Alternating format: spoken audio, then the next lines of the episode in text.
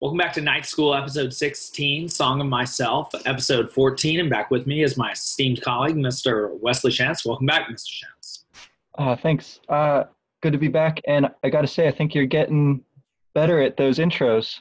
Uh, well, I appreciate the um, you saying that because I really did put some conscious effort into attempting to get through that smoothly today. Uh, no more bumbling around. Nice, nicely done well, you know, as we uh, as we continue to refine the product here, we have to get a little more polished. And uh, you, know, you don't sell somebody a new car without uh without some shine on the outside. That's right. All right. All right. Well, now that we've got them, now we've got them in the door here. All right. So here we're at 37, I think. Yes. Okay. 37. You laggards there on guard, look to your arms. In at the conquered doors they crowd. I am possessed. Embody all presences outlawed or suffering, see myself in prison shaped like another man, and feel the dull, unintermitted pain. For me, the keepers of convicts shoulder their carbines and keep watch. It is I let out in the morning and barred at night. Not a mutineer walks handcuffed to jail, but I am handcuffed to him and walk by his side I am less the jolly one there, and more the silent one, with sweat on my twitching lips. Not a youngster is taken for larceny, but I go up too, and am tried and sentenced. Not a cholera patient lies at the last gasp, but I also lie at the last gasp. My face is ash colored, my sinews gnarl. Away from me, people retreat. Askers embody themselves in me, and I am embodied in them. I project my hat, sit sh- shame faced, and beg. All right. Well, this is wonderful, and we have a personification of some sort of abstract concept here, some something that seems to be able to accompany many differing people in many differing situations. And so one wonders what what is the riddle of this this thing and so the first idea I would throw out is that this is a Christian symbol, that we're called laggards on guard, sort of like how uh, uh, Paul calls those Galatians, those foolish Galatians, um, that we have fallen, we have fallen um, lazy, or we have fallen, uh, we, like this is like a stone cast in, into the, the glass house. We have fallen uh, short in some way as human. Uh, conquered doors they crowd. I'm possessed. Again, the idea of possession or legion, sort of Christian. We get embody, the word embody, several times. I'm very happy to see that. And so, what can be embodied? Well, something like an idea, right? Something that multiple people um, in, uh, in, in acting in a similar way can uh, can do. Like people can act in the same spirit, where two or three are gathered in my name uh, there I am. Is sort of the idea, uh, sort of a team working towards a next goal, and sort of the idea also of keepers of convicts and being in a prison and dull and under under uh, intermitted pain, uninterrupted, I suppose, is um, it seems as if the the point here is uh, kind of describing the human soul as like a prisoner in the body or in the world sort of a Buddhist Platonic idea, uh, as well as sort of a, a Christian one in a way that um, it is uh, that it finds itself thrown, like the existentialists would say, into a sort of wild and terrible place full of suffering.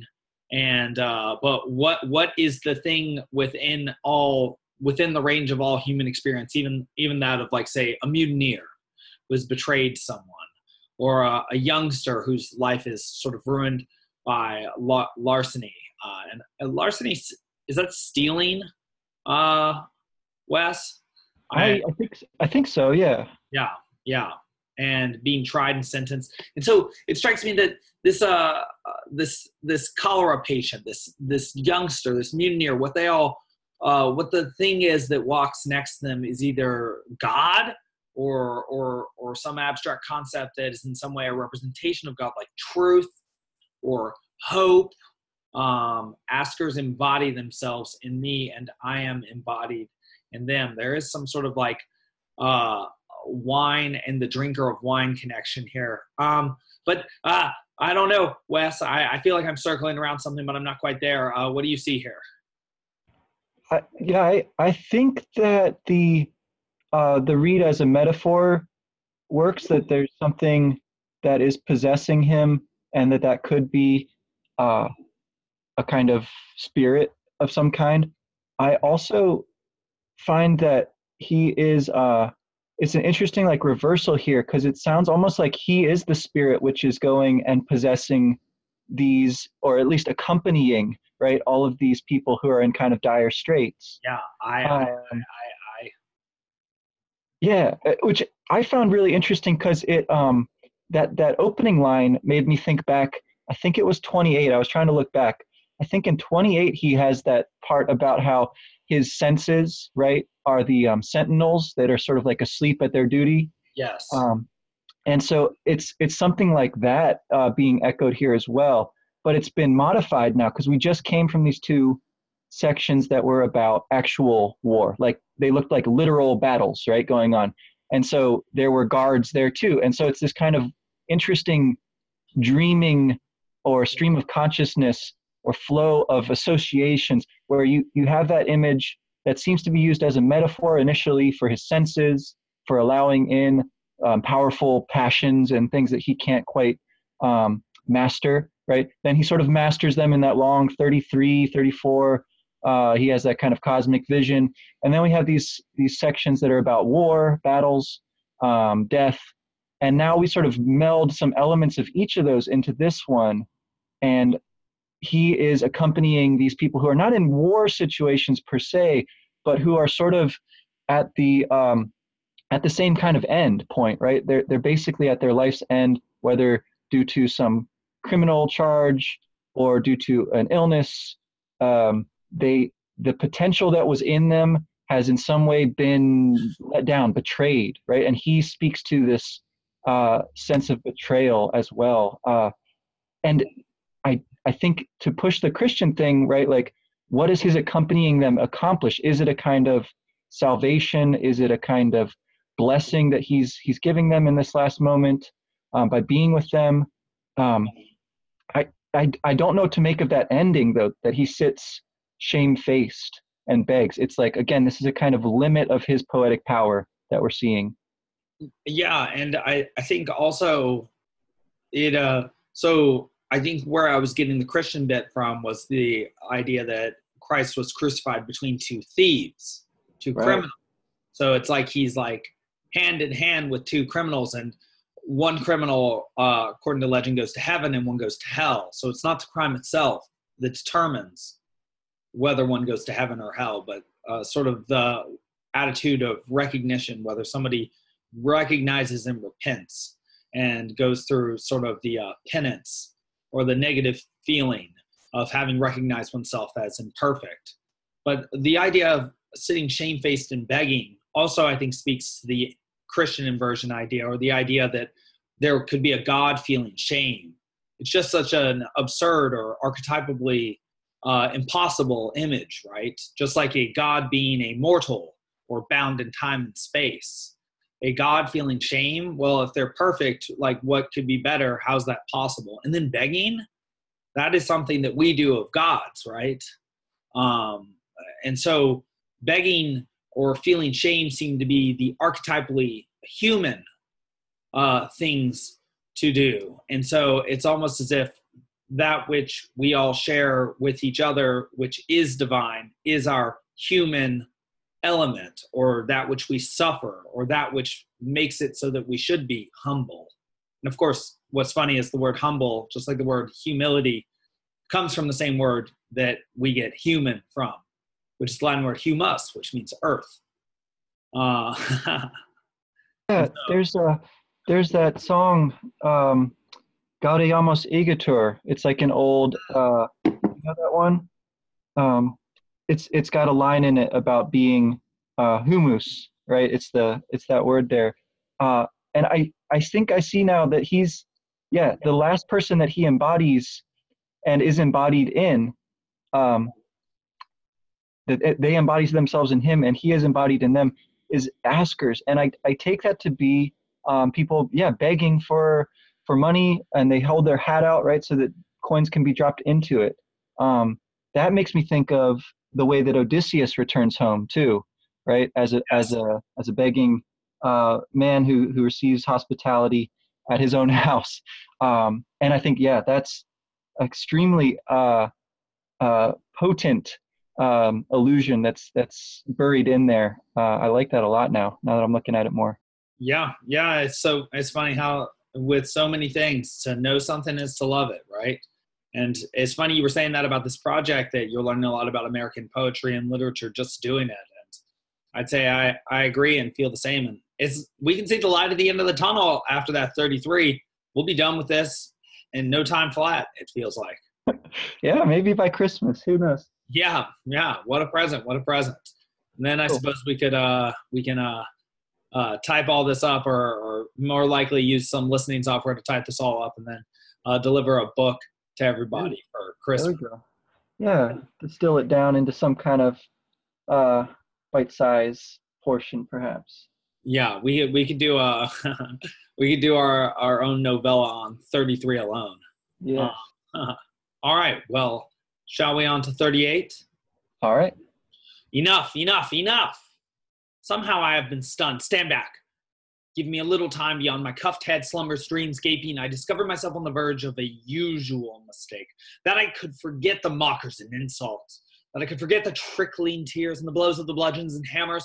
That I could look with a separate look on my own crucifixion and bloody crowning. I remember now.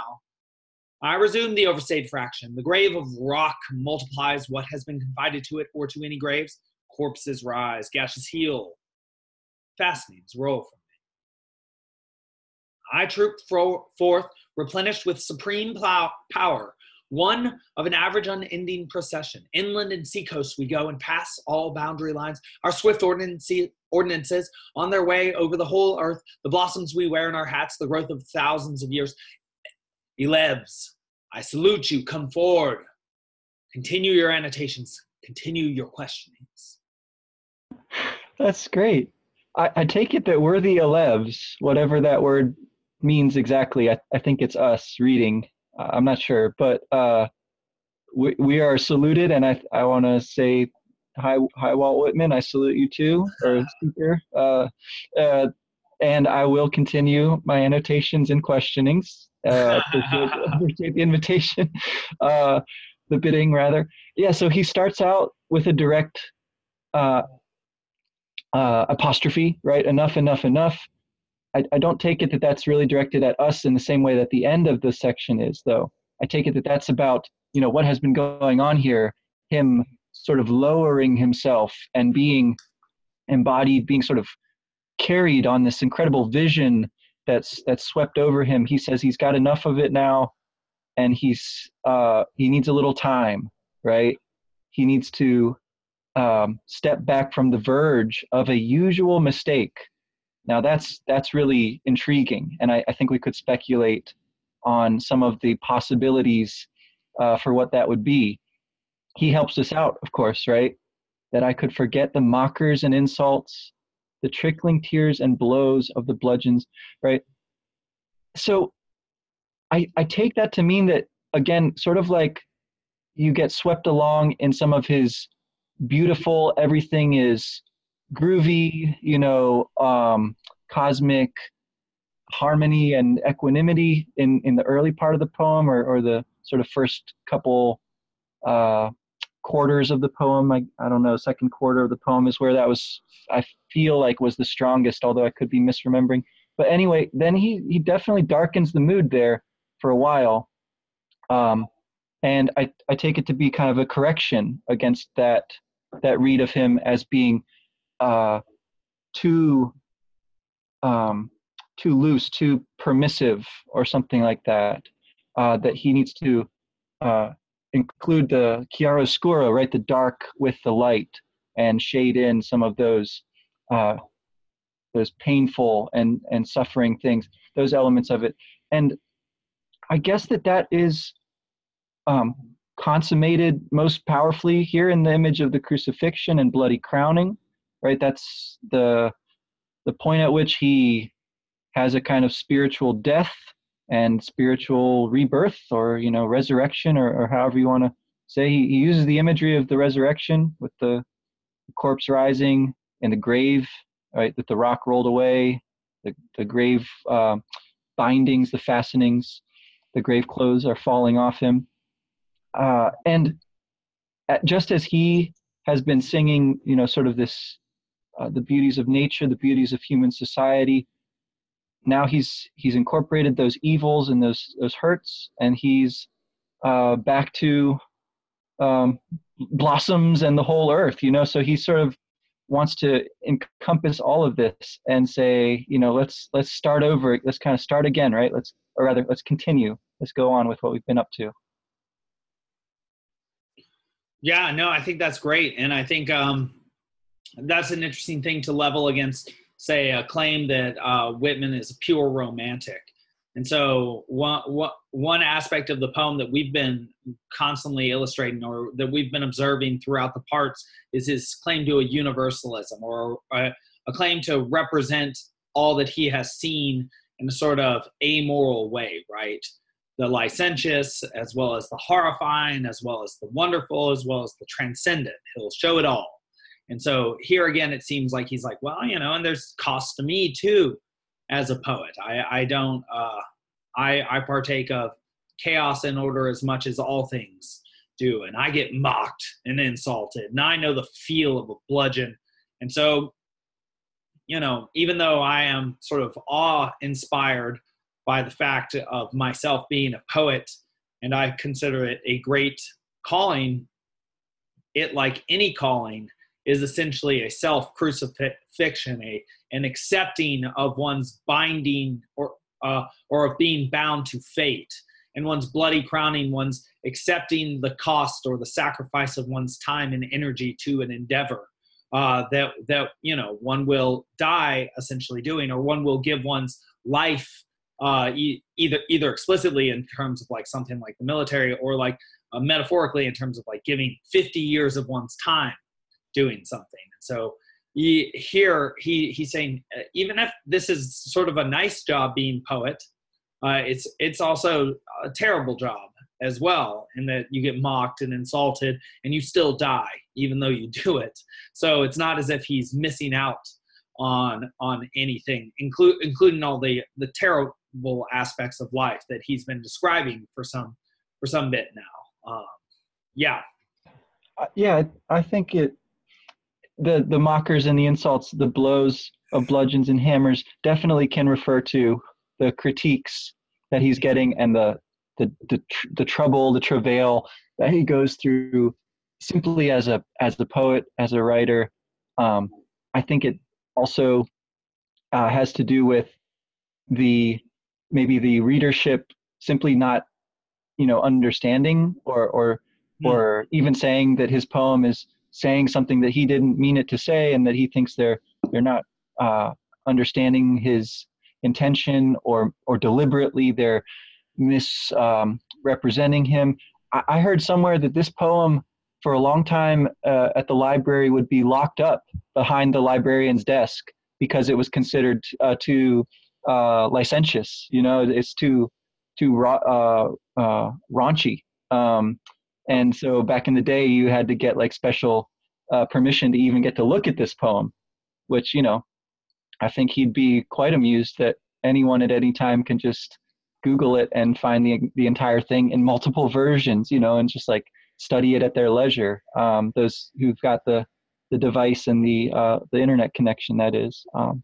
and so I, take it that he, uh, he, in that respect, would um, would then say, you know, maybe that the the greatest insult is that so few people do bother to read it, you know, and at least that's how I would I would feel about it if I were him. I guess that given this incredible technology, this incredible access to such a a marvelous and um, you know effortful work of imagination and um, striving that you know instead i'm just going to go like look at cat pictures or something, you know, whatever stupid. uh, but you know, I guess people need that in their life too.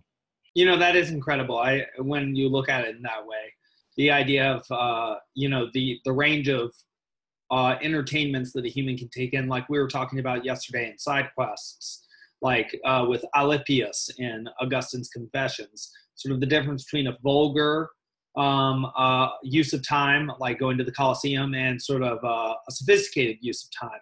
So Whitman here is, of course, attempting an epic masterpiece, and yet we can spend our time considering that, or we can go look at cat pictures. Both perfectly good uses of time. but but the level of sort of mastery or effort put into the presentations of each and the sort of uh, also level of uh, or amount of information one can derive from one. I mean, you can derive quite a bit of information from a cat picture, of course, um, but um, it is interesting that part of the claim of what makes for a good use of time is um, just how sophisticated the how sophisticated the endeavor or the object is you are attempting to appreciate is and your ability to appreciate it right so like it's not just a sophisticated experience to go to the symphony if you don't understand anything that you're listening to. I mean it has great potential but you also need the ear necessary right? You need to actually understand the music to some extent. Or the, to what extent you do understand the music you will have a more sophisticated experience. And so it seems as if that's sort of what we're attempting here. An epic poem is a masterpiece, or at least we're trying to uh, determine whether this is in fact an epic and whether it is a masterpiece. And we're trying to bring our minds to bear on it. So we are trying to add something to that which we perceive uh, by extracting something out from it, which I think we both think is there. Um, and that yeah. in so doing, we are doing the opposite of being like a troll, a mocker, or an insulter, or a critic and we're also not being a servile appreciator we're being teachers i think and well you know maybe that's what people are supposed to do with pieces of literature and cultural artifacts and maybe experiences too. Um, and well it seems like that's what we're trying to do. Well said. Well said. Thank you. I didn't know for- yeah. Yeah i think we have time for 30 this sort of 39 i mean you know how we are with the short ones. They're uh they usually we usually have more to say, but let's yeah, let's give it a try mm. because only 13 more weeks after this, or 13 more parts. Yeah. All right. So moving on to 39. The friendly and flowing savage, who is he? Is he waiting for civilization or past it and mastering it? Is he some Southwesterner raised outdoors? Is he Canadian? Is he from the Mississippi country? Iowa, Oregon, California? the mountains, prairie life, bush life, or sailor from the sea. Wherever he goes, men and women accept and desire him. They desire he should like them, touch them, speak to them, stay with them. Behavior lawless as snowflakes, words simple as grass, uncombed head, laughter, and naivete, slow stepping feet, common features, common modes and emanations, they descend in new forms from the tips of his fingers. They are wafted with the odor of his body or breath. They fly out of the glance of his eyes. All right, interesting. So, this notion of the friendly and flowing savage, who is he? Is he waiting for civilization or past and mastering it? At first, one has the actual image of uh, what Whitman would have considered savage. So, at the time, he would have probably either thought of a Native American or a uh, or you know someone who had been enslaved in America in some way or another, or you know he did live during the time of slavery in America, although he finishes this in 1892.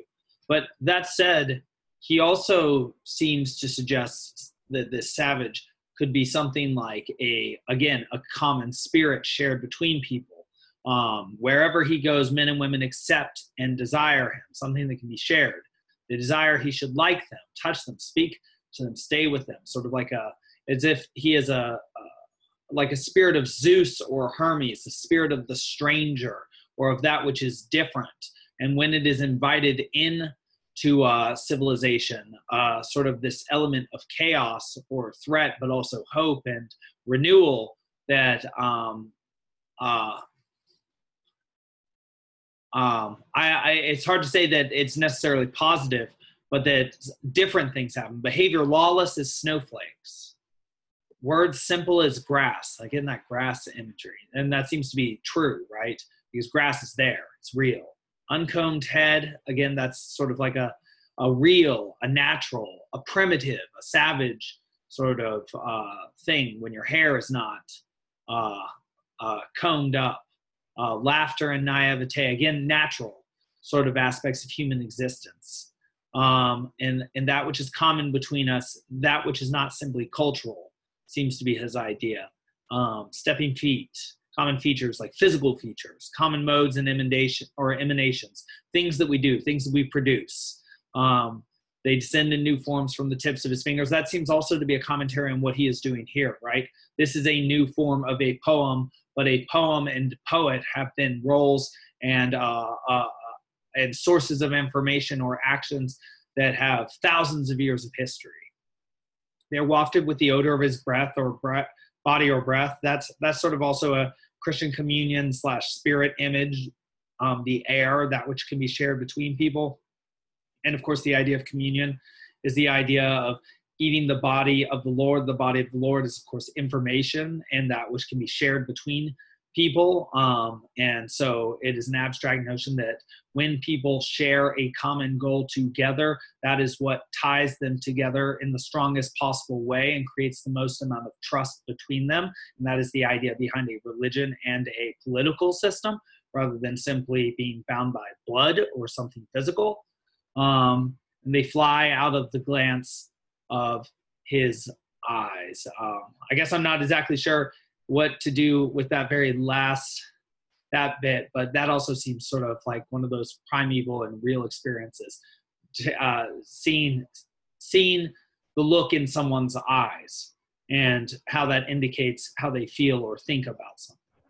Hmm. yeah i i think it goes back to what you're saying about the way that we um sort of we bring something to what we go and read or go and listen to.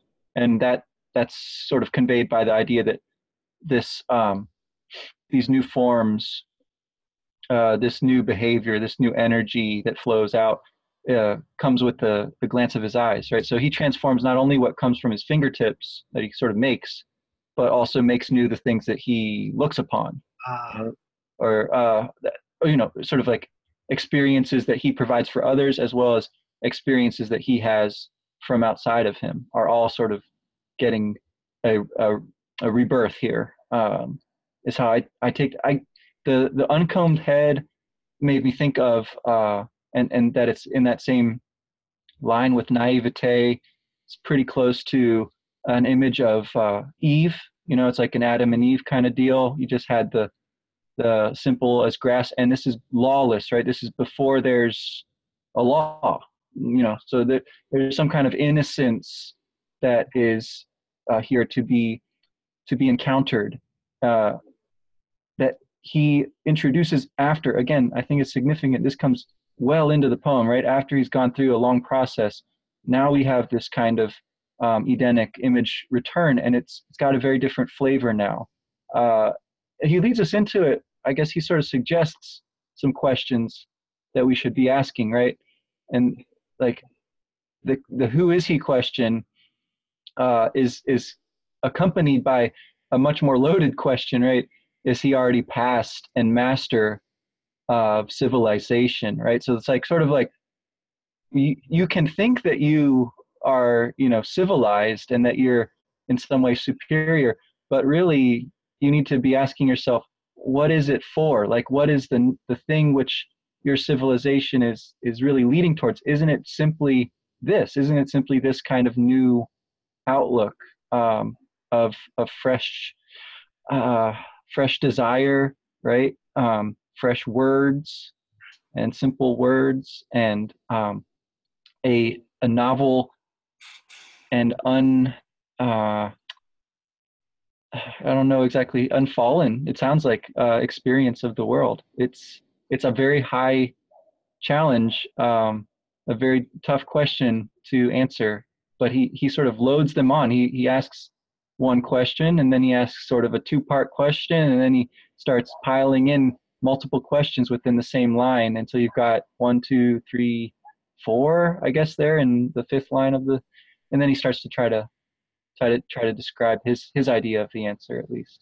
And just on think- that idea of it being Edenic, and it seems as if what's lodged in there is sort of a cyclical perception of history. Then, sort of as just like Dante suggests in his Purgatorio, as you move forward in time, you actually move backwards in time, Purgatorio, because you use your time in order to get to the first place ever, Eden, earthly paradise.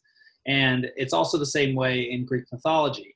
The Age of Gold, which was created by Saturn or Kronos, well, after Kronos is defeated and goes down to Tartarus, eventually he is restored to being the king of the White Isle, which is where the men from the Age of Gold are then placed. Um, and so he returns to prominence over a, a people that required no laws because they had no weapons and who just became rich amongst each other and were sort of immortal. And so the idea of the coming of the golden age over and over again, and whether that's before or after a certain time depends on you know whether someone sees time as linear or circular and also that it seems as if what makes for a golden age is that what makes for the law of man is his his own judgment slash behavior not not any sort of law itself. And that that's sort of also the promise of the west.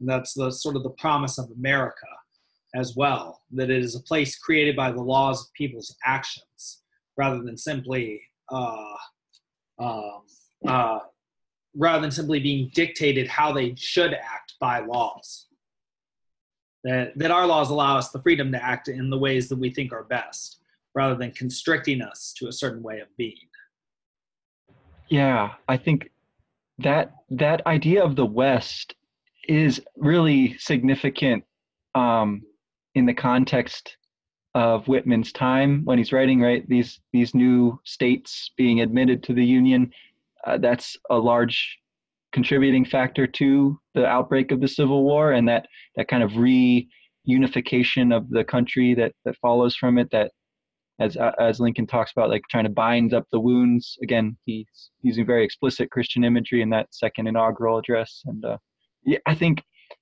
he uh, also makes me think of Huck Finn here. And I Mm. don't know whether Whitman read Twain, admired Twain or not, but that idea of you know civilization, and Huck always spells it with an S. and, uh, says, don't civilize me, and I think there's a very strong uh, component of that and I think it's very alive and well because kids today in school, you'll hear them call each other savage. yes Something that they know they ought not do, but they want to do it anyway. And they they're sort of joking about it sometimes, but they're sort of also like, well, aware that they're sort of wild, you know, and they need to be tamed, but they're going to fight it every step of the way. Um, they're savage. It's funny. I like that. well, speaking of Savage, it looks like we are through now. Whereas we were just through one quarter of the poem, we are now through three quarters, and we now enter the the winter of our discontent, as it were, the winter of this endeavor, the Vivaldi winter. Maybe we can play some Vivaldi winter before the next uh, the next uh, um, part, or or maybe you know the listeners can go and just listen to it. Uh, Yeah. I think that would work just as well. You guys have that access, uh, obviously, if you're listening to us. So use it wisely out there, all you Alevs. Uh, Yeah. Until next time, guys. Yeah. Until next time. Thank you, Mr. Wesley Shantz, again for your time. Thanks, Alex. All Have a good one. You too.